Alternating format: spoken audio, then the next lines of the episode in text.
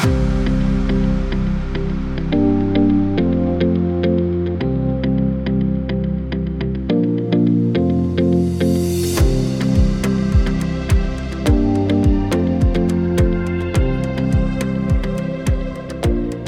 לכם וברוכים הבאים לשומר סף מספר 154, והפרק הזה מוגש בחסות יוסף חיים, קבלן בנייה ושיפוצים שכבר עשה עסקים דרך התוכנית הזאת.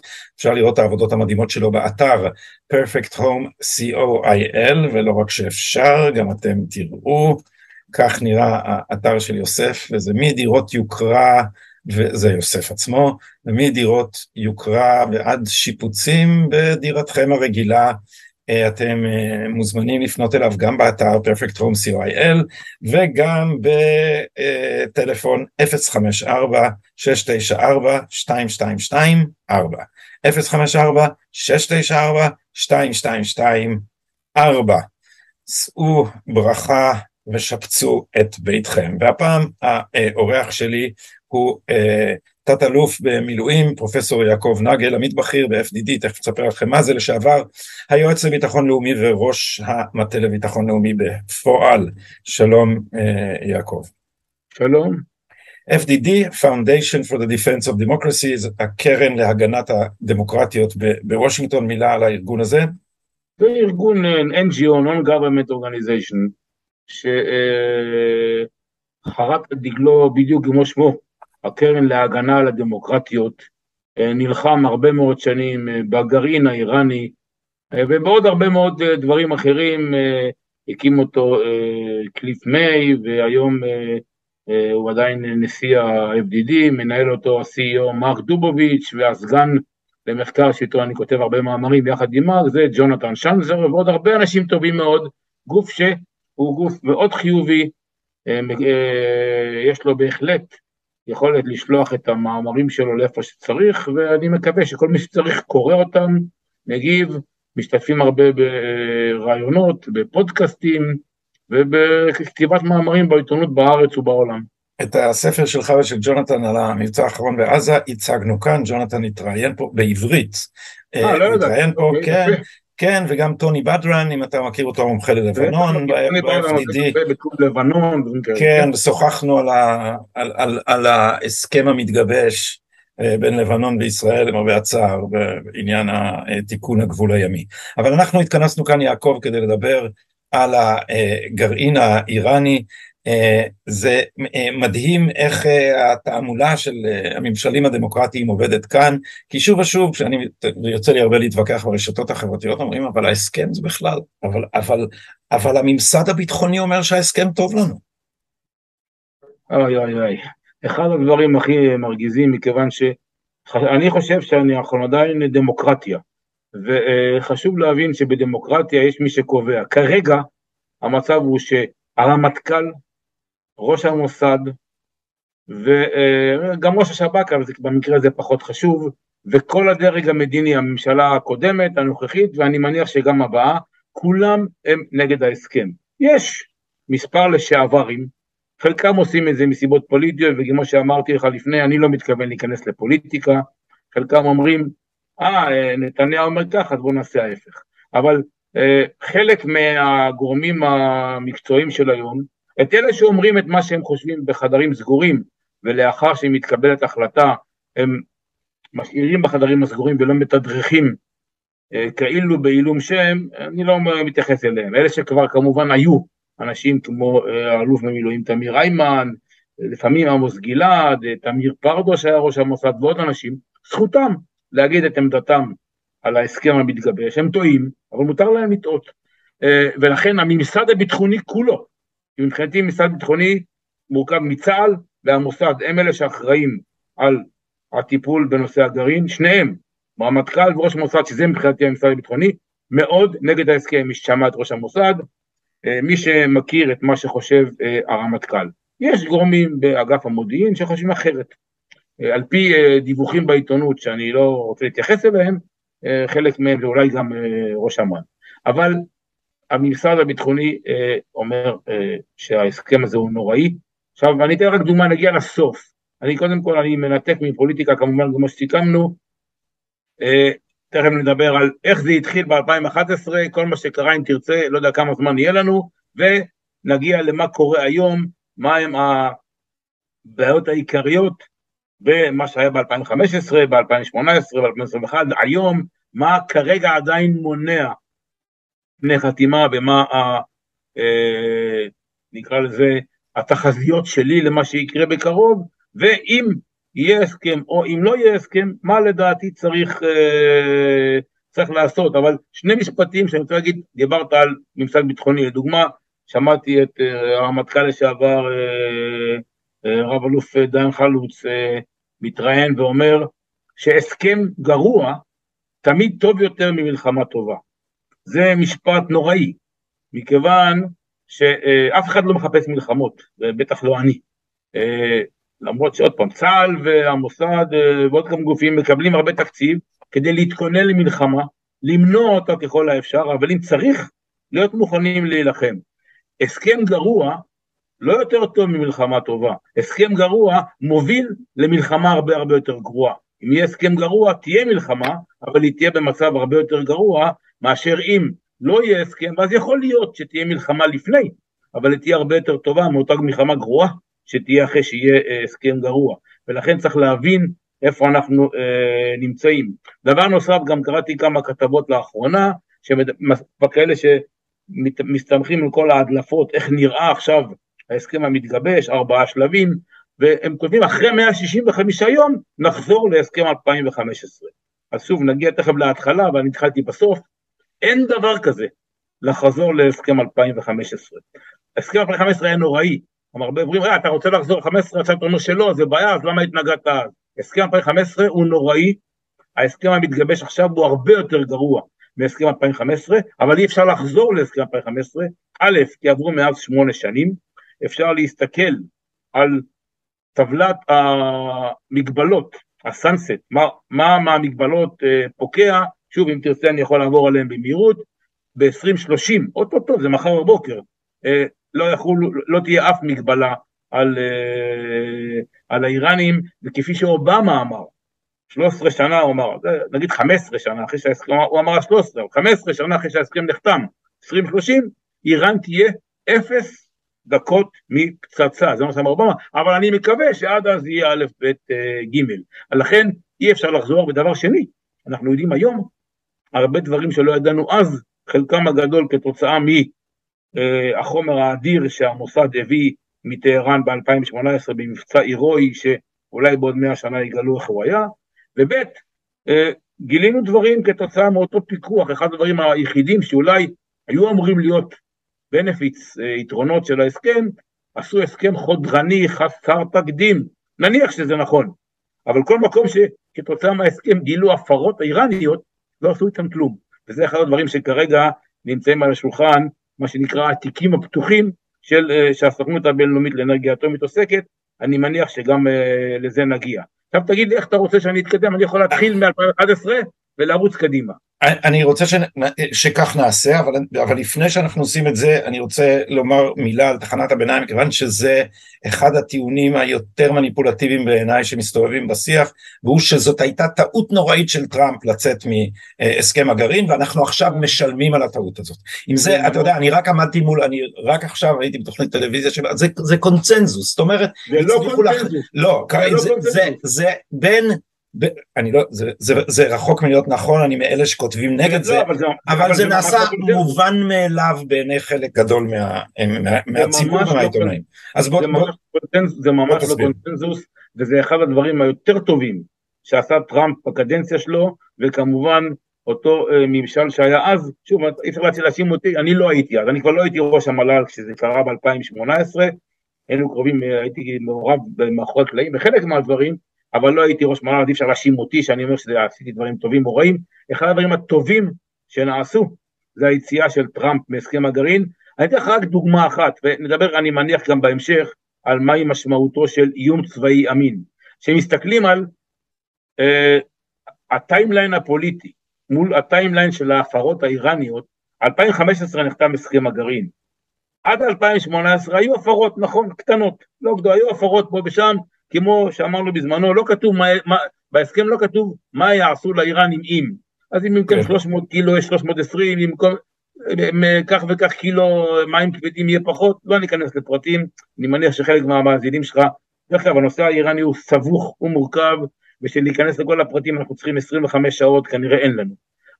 עד 2018, ואז אה, טראמפ יצא מההסכם.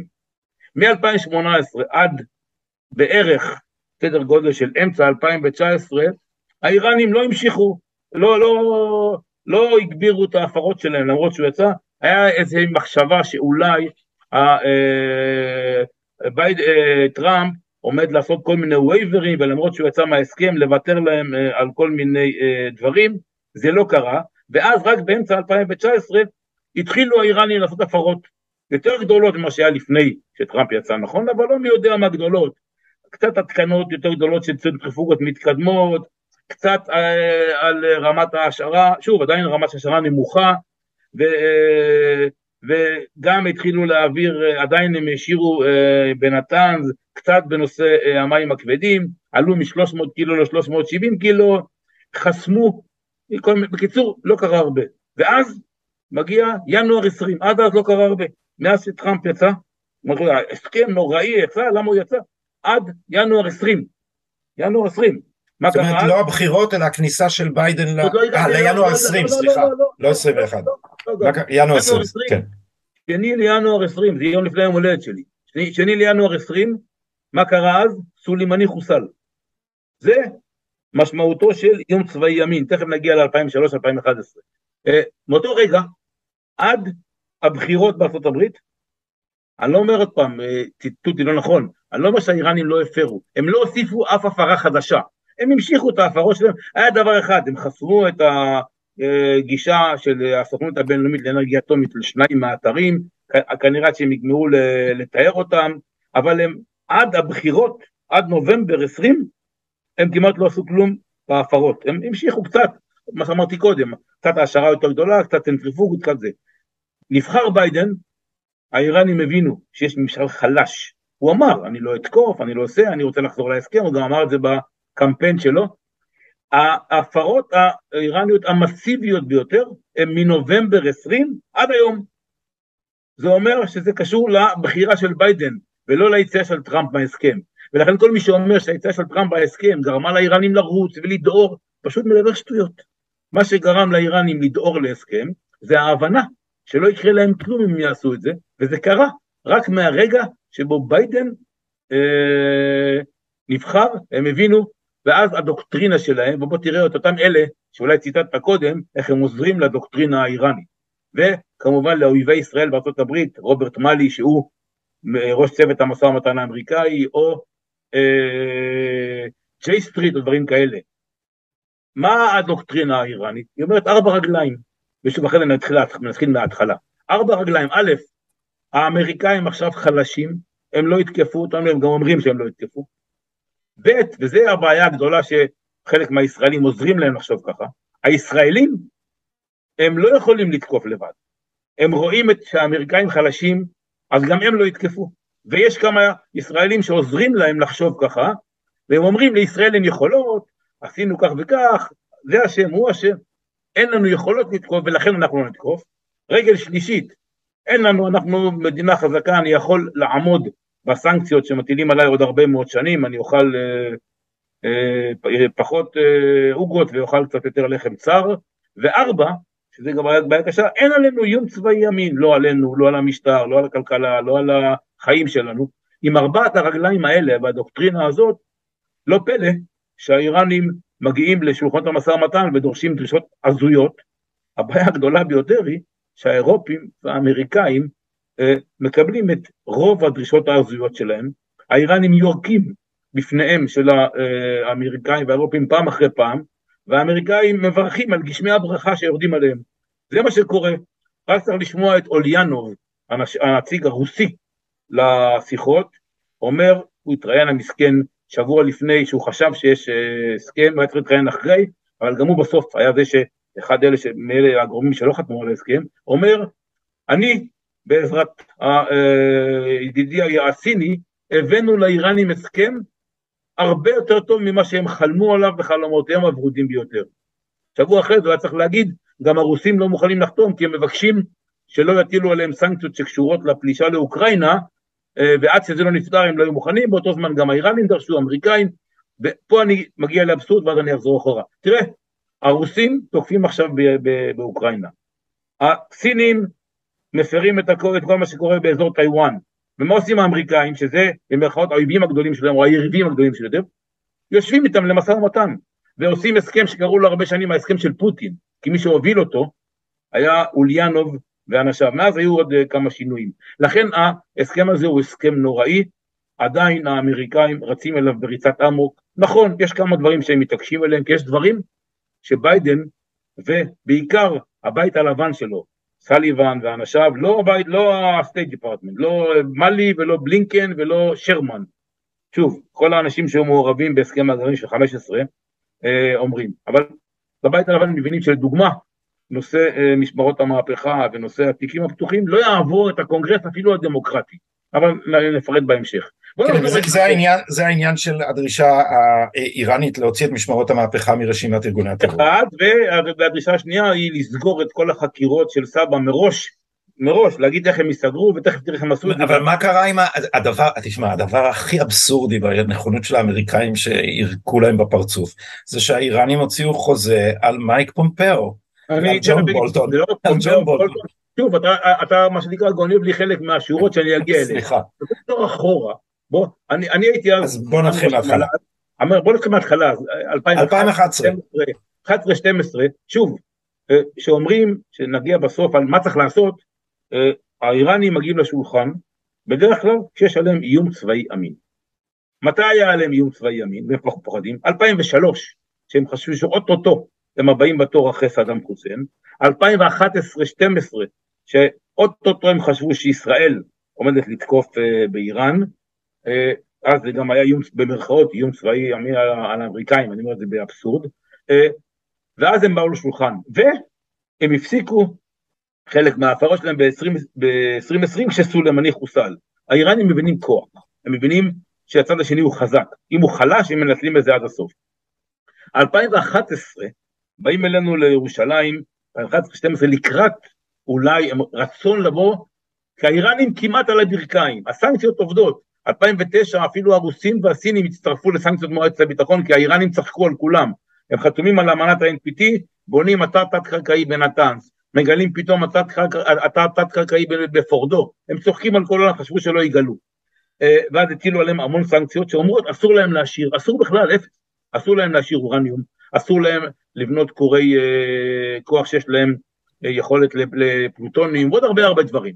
ואז באים אלינו, באו לירושלים שני פקידים אמריקאים בכירים, אחד מהם היה מאלה שהובילו את ההסכם מול צפון קוריאה שהתפוצץ להם בפנים, תמיד שאלו אותו בזמנו מה קרה, הוא אמר אופס, אמרתי לו אופס אומרים לבריטני ספירס, לא, לא לגרעין, אמר כן, זה משא ומתן של שרמן ואיינורן עם הקוריאנים הם פתאום עשו אה, אה, פיצו, אה, ניסוי גרעיני, הם באים ואומרים אנחנו צריכים להציע לאיראנים CBM, Confidence Building Measure, בואו ניתן להם הצעות קצת נקל, הם קצת יפסיקו, אני אומר להם חבר'ה מה זה קצת, הרי בסוף אתם יודעים שזה יתקבל, זה לא יתקבל, שוב, בלי הרבה פרטים, מה אתם רוצים בסוף? בגלל זה אני מציג את ה-2011, כי זה לא כל כך חשוב מה היה אז.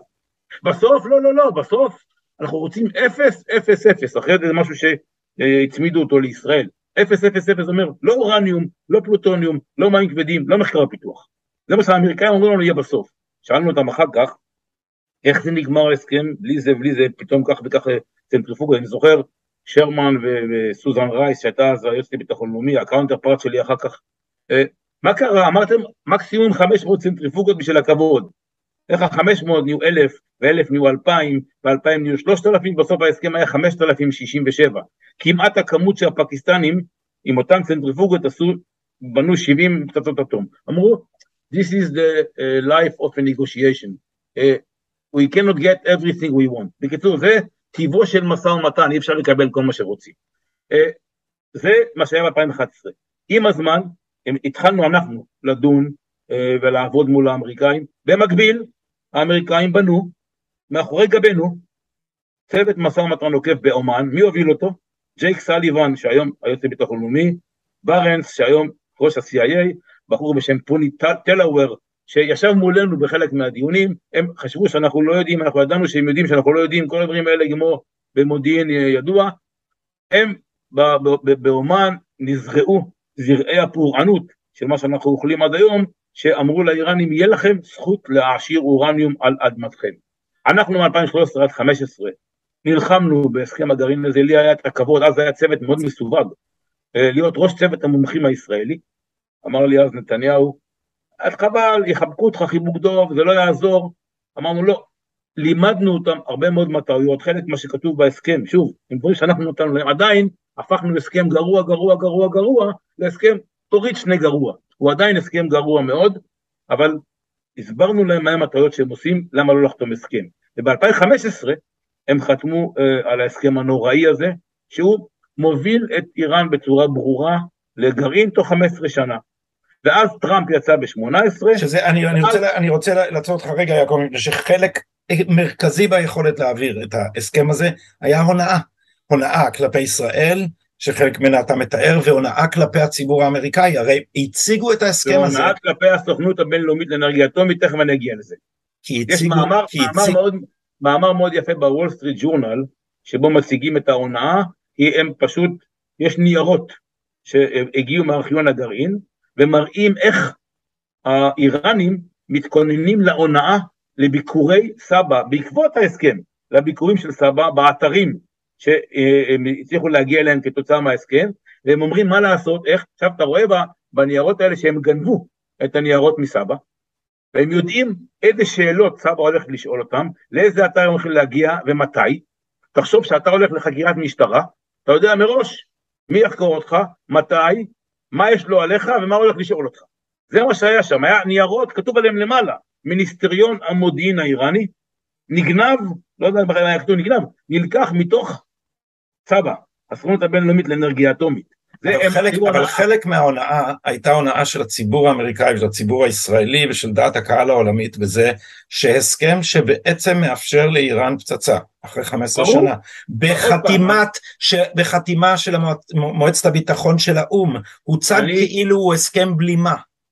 אני אומר עוד פעם, אה, בכל הסכם יש גם דברים טובים, אז אפשר לומר במרכאות שהוא בלם אותם בדברים מסוימים, לדוגמה היה להם אז 11 טון של חומר מועשר ל-367, שזו ההשערה הראשונה, הרמה הראשונה, הם הוציאו את כל החומר הזה מאיראן, שמו אותו באיזשהו מקום, הם פירקו את הכור, את הכור הפלוטוגני בערד, הם עשו כמה דברים, והם הסכימו לפיקוח. אבל ההסכם הזה יצר להם ערוץ בטוח לפצצה מ-2031. למה? כי הוא נתן להם גם להשאיר ב-5067 צנטריפוגות לא מתקדמות, IR1 מה שקוראים, אבל הוא נתן להם להמשיך את המחקר ופיתוח שלהם. על הצנטריפוגות IR6, IR4, IR8, את הצנטריפוגות המתקדמות האחרות IR2M, הוא אמר שהם יאחסנו, אה, מי שלא יודע, חלק מההפרות שהם עשו בעיקר אחרי שביידן אה, נבחר, הם הוציאו את הצנטריפוגות המתקדמות האלה, הצנטריפוגות האלה היום מעשירות, לא זוכר כרגע אם בנתנז או בפורדו, זה לא משנה. כלומר, נתנו להם רישיון לפצצה, וההסכם החדש המתהווה הוא ממש רישיון לפצצה ב-2031. אין דרך. אם, אם ההסכם הזה ייחתם, כל נושא השערת האורניום הוא מאחורינו. עכשיו הרבה, הרבה מאותם, מאותם גורמים ביטחוניים שאתה ציטטת בהתחלה, שאומרים, נכון ההסכם הוא גרוע, אבל הוא פחות גרוע מהאלטרנטיבה, למה? כי הוא קצת יעצור את איראן לכמה שנים, לשלוש, ארבע, חמש שנים, צריך לראות כל, ה, כל המגבלות שחלו בזמנו ל-15 שנה, היום כבר לא נשאר להם הרבה, כי עברו כבר שמונה שנים, נשאר עוד שבע שנים על חלק מהם, חלק פגו כבר, חלק פגות ב-25, חלק ב-26, חלק ב-29, חלק ב-30. אבל הם אומרים בינתיים יהיה לנו שלוש שנים, שבהם נוכל לבנות יכולות יותר טובות כדי לתקוף או להפריע לאיראן, אה, נגיד אם יבוא נשיא חדש וייצא, או אם הם ירוצו לפצצה. אין אבסורד גדול מזה, למה? א', אני בעד שיכינו כמה שיותר יכולות. תמיד זה טוב להכין יכולות, אם הפסיקו או לא הפסיקו, זה, לא, אמרנו לא להיכנס לזה. אבל תמיד צריך להכין יכולות כדי להפריע לאיראן להיות גרעינית, זה שאומרים אנחנו נשמור על חופש הפעולה ונגרום שאיראן לא, לא תהיה גרעינית ונעשה כל מה שצריך, זה מצוין. אבל אני משווה את זה לבניית עורבה, כדי לשים בה שאינם. או משפט יותר אה, נוראי שהאנשים השתמשו בו, ההסכם החדש הזה לוקח רוצח, רוצח ידוע, שם אותו במעצר בית, נותן לו כשהוא במעצר בית את כל היכולות לפתח את הכלים כדי שכשהוא יצא ממעצר הבית הוא יוכל לרצוח אותי יותר בקלות. מה שנקרא ההבדל בין לבנות חומות או למנוע ממישהו לעשות משהו. ולמה כוונתך אבל שהסוסים ברחו? בוא, בוא, בוא נעשה את זה. אני אומר, תוך שלוש-ארבע שנים, מעכשיו אם יהיה הסכם, בנושא ההשערה אנחנו נהיה אחרת. אתן לך דוגמה, ההסכם הזה שעכשיו מתגבש, יש לו כמה שלבים. בארבעת החודשים הראשונים של ההסכם, האיראנים לא מחזירים עדיין את הפיקוח של סבא. אוקיי, תכף נראה מה קורה באחרי ארבעה, אחרי פעמיים שישים יום, עוד דבר אבסורד שקשור לתיקים. הם לא, לא, כלומר שבארבעה חודשים האלה אף אחד לא יודע מה קורה שם. הוא יכול לקחת חלק מהחומר, חלק מהצנטריפוגות, חלק מהדברים, לשים אותם בכל מיני מקומות שאף אחד לא יודע. נכון שאחר כך אולי, אבל יכול להיות. ואז בשלב מסוים שהוא ירצה, פתאום תגלה שיש לו במקומות שלא ידעת דברים אחרים, או שב-20, אני אלך אפילו, נהיה לארג'ים, עד 2030 הוא לא יעשה כלום, הוא ממשיך את המחקר ופיתוח, הוא ממשיך לשמור בטהרן, באיראן, את כל הצנטריפוגות המיותרות שהוא בנה עכשיו בניגוד להסכם, לא לוקחים לו אותם, נכון, הוא מפרק אותם ואמור לשים אותם באיזה מחסן תחת פיקוח סבא, לא מפרקים אותם, לא עושים עליהם חותמות, כלום, מי המחסן? כשהוא יוצא, אומר לפקחים בעיקרים, גופו לי מהעיניים, יש לי פה מספיק צנטריפוגות, מתקין אותם, כולם אומרים אותם, גם אותם גורמים ביטחוניים שציטטת, שבאותו רגע הוא יגיע לשל... למצב שבו הוא יהיה שלושה, שבועיים, ארבעה שבועות ממספיק חומר בקיע לגרעין. זה מה שנקרא, אני לא קורא לזה פריצה, זה לא אאוט, זה כבר סניק אאוט. עכשיו, אף אחד לא יוכל לעצור, עד שאתה יודע מה קורה, כבר עבר חודש. עכשיו, הרבה טועים בהגדרה מה זה מדינת סף גרעינית. לא מדינה, יש הרבה מדינות סף גרעינית בעולם, גרמניה, יפן, מדינת סף גרעינית היא מדינה שהגיעה ליכולת להיות גרעינית ברגע שהיא תוכל, ברגע שהיא, סליחה, ברגע שהיא תרצה, ואז אף אחד לא יכול למנוע ממנה.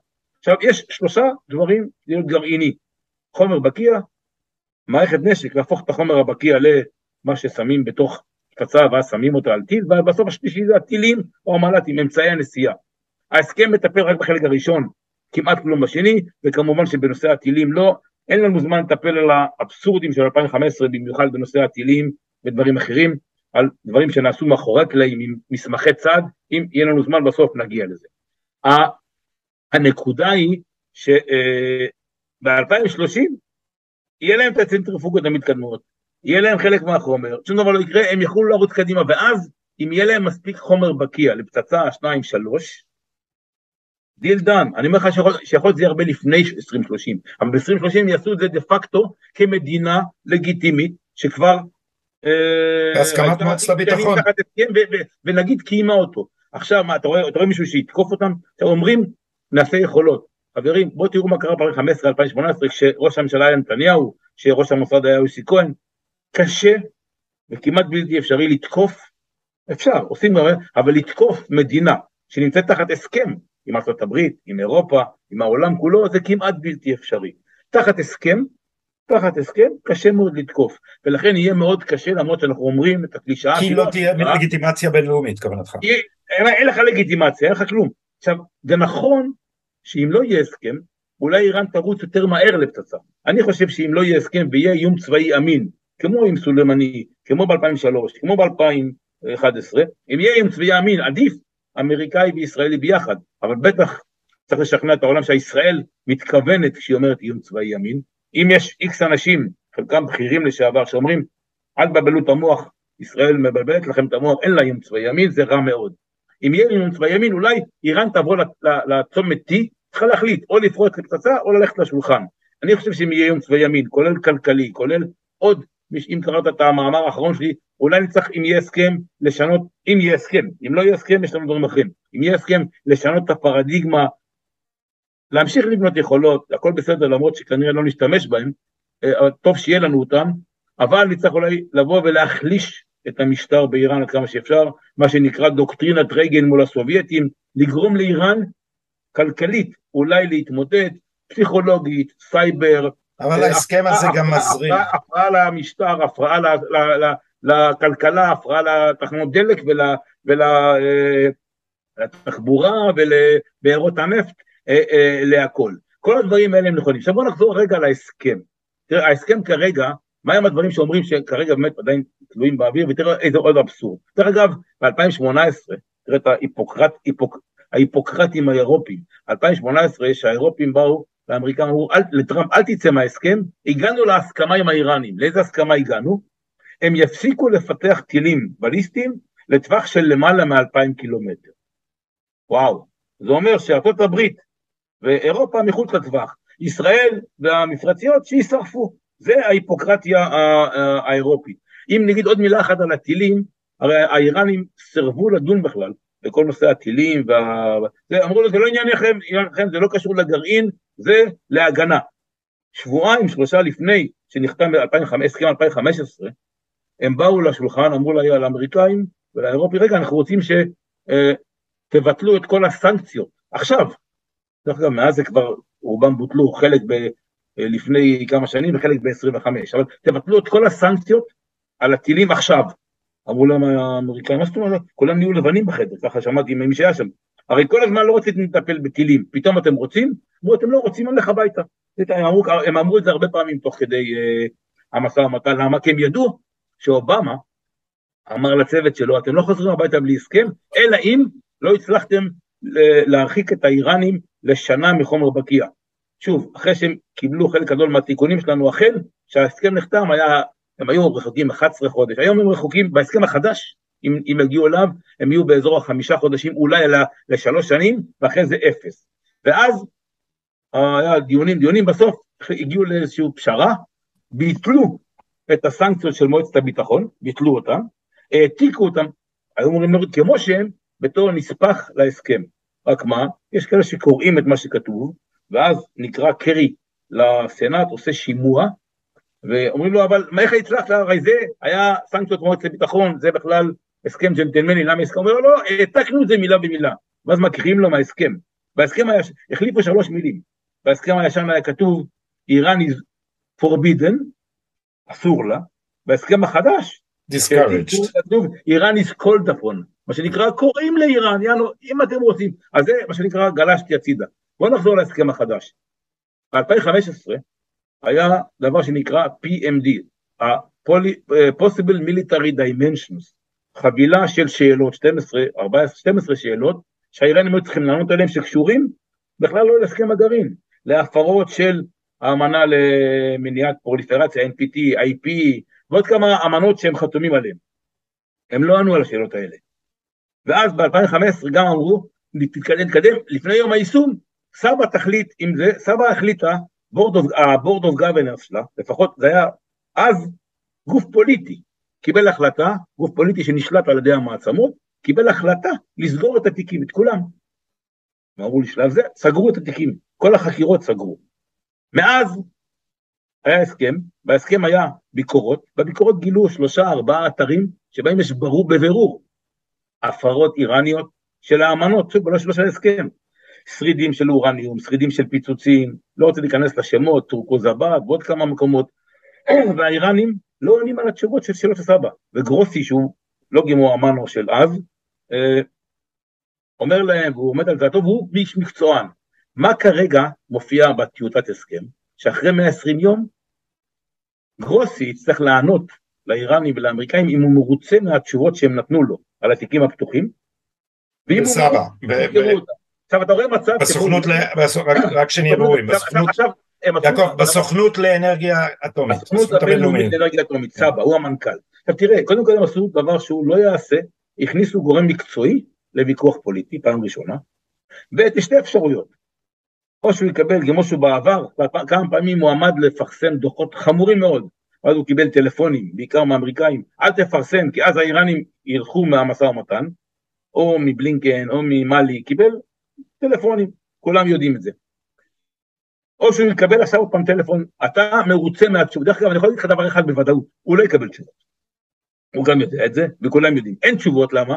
כי התשובות יהיו כאלה שהאיראנים יצטרכו להסביר שהם יהיו לא בסדר, והם צריכים to, to come clean, הם צריכים להסביר איפה כל החומרים והציוד והמערכות שהם הפרו בעבר, והם הם לא רוצים להגיד.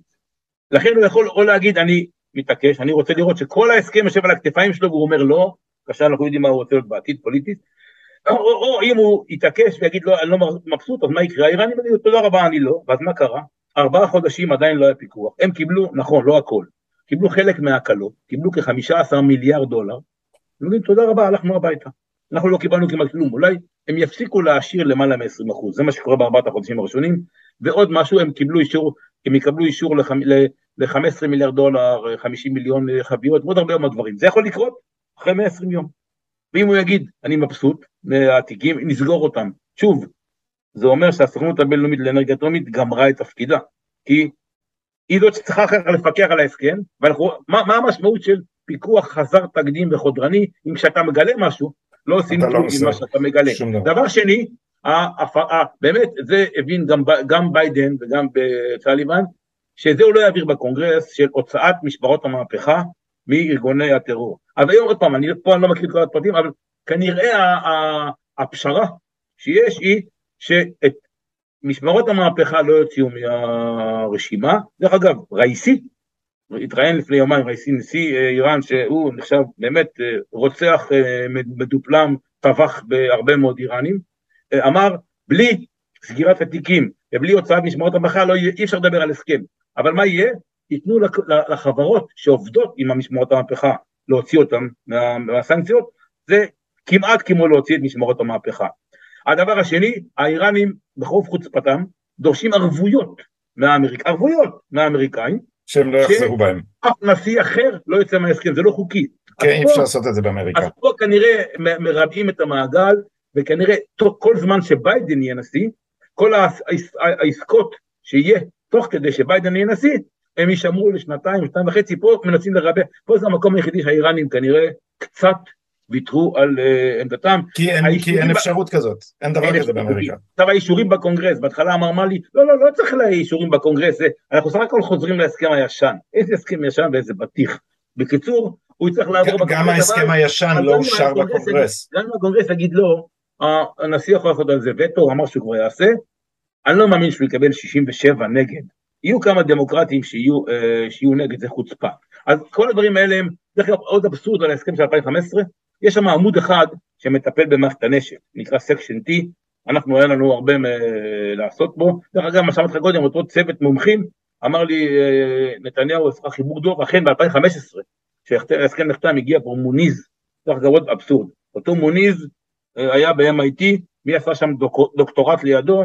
סלאחי, ראש צוות המשא ומתן האיראני, אז ראש, השר האחראי בארצות הברית וראש צוות המשא האיראני היו ביחד ב-MIT, אותו, אותו סלאחי למד פיזיקה, עשה דוקטורט בפיזיקה גרעינית שם.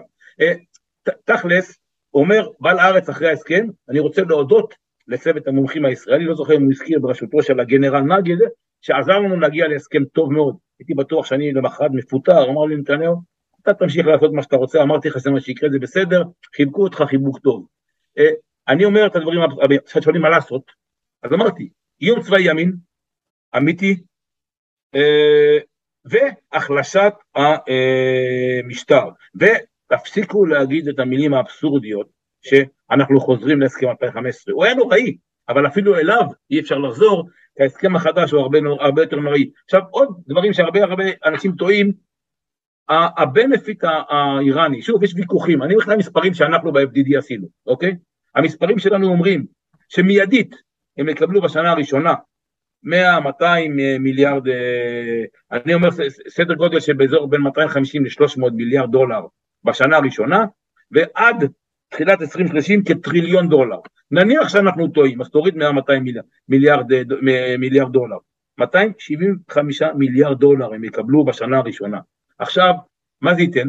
ייתן להם לאושש את הכלכלה, לאושש את הפיתוח של נשק קונבנציונלי, להמשיך לתמוך בטרור בכל מקום בעולם, בחות'ים, בחיזבאללה, בחמאס, בג'יהאד האיסלאמי, הם לא עושים שום דבר, גם אם קראת את הספר שלי, על, שלי, שלי ושל שאנזר על עזה, הכל איראן מאחור, נכון, החמאס הוא לא פרוקסי של איראן, אבל 75% מהמימון שלו מגיע לשם, הם ימשיכו לתמוך בטרור בכל רחבי העולם, וזה, יאללה, ש... ומה הם נותנים? מה הרווחנו בזה? נניח שהרווחנו שלוש, ארבע שנים של אולי התוכנית כאילו תיעצר, המו"פ, המחקר הפיתוח של יוצאי פוגוד ימשיך, ההעשרה תמשיך, הם יוכלו לעשות הרבה מאוד דברים, להכין אתרים חדשים.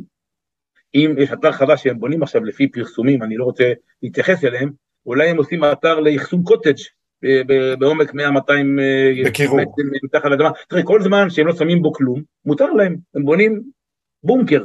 אה, ברור לכולם שבעתיד בדבר הזה יהיה, אה, אה, העשרה. כבודו היה מחוץ לפיקוח גם בהסכם הראשון, נכון? אני אומר, כל הדברים האלה הם, הם אבסורדים נוראיים, וכל מי שאומר אחרת פשוט לא מבין על מה הוא מדבר. עכשיו, שוב, אפשר להילחם בזה בקול רם, בקול, מתחת לשולחן.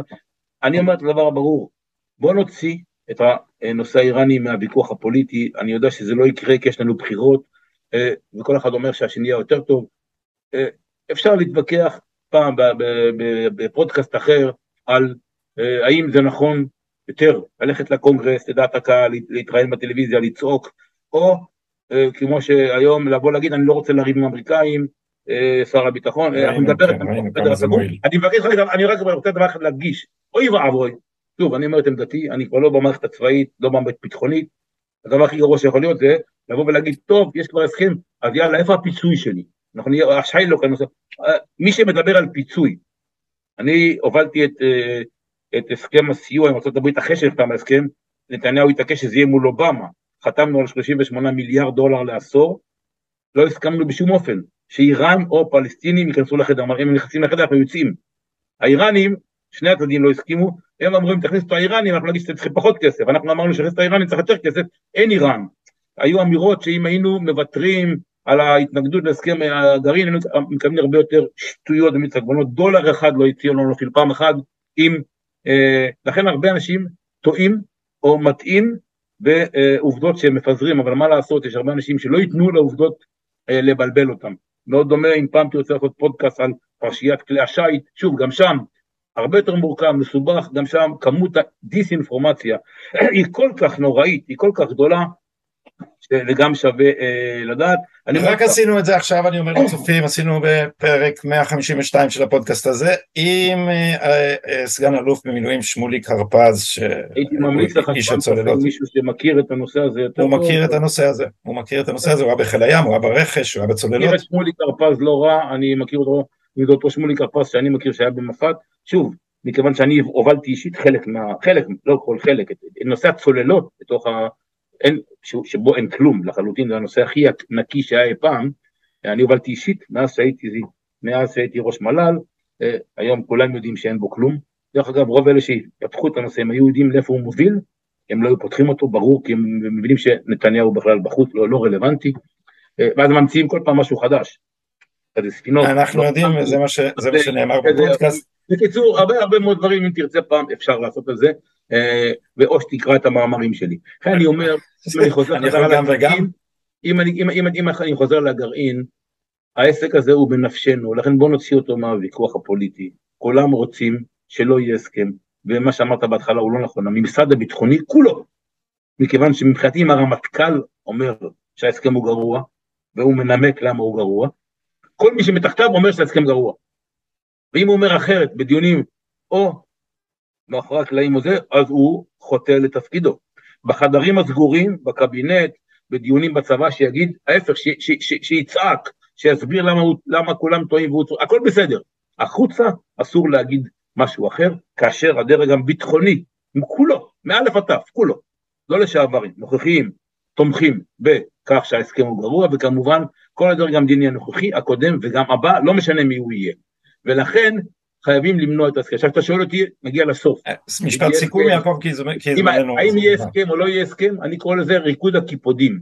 האיראנים והאמריקאים עושים עכשיו את ריקוד הקיפודים. כל אחד עונה על השני כן אבל, אה, השמועות אומרות שמחר או מחרתיים, אנחנו עכשיו ביום חמישי, לא יודע מתי הפודקאסט הזה יעלה, אבל אנחנו היום ביום חמישי, אה, יש שמועות שבסוף השבוע תהיה תשובה איראנית, היא כנראה תהיה שוב כן אבל, לא, לא מה שנקרא כמו בצבא היינו אומרים, זה לא יעבור בלי עוד דיון, אז יהיה אולי התכנסות של שרי החוץ או לא, כבר הרוסים והאירה, וה, והסינים אמרו שהם לא יבואו לעוד דיונים, כי חבל, צריך לעשות, אה, לעשות את ההסכם וזהו.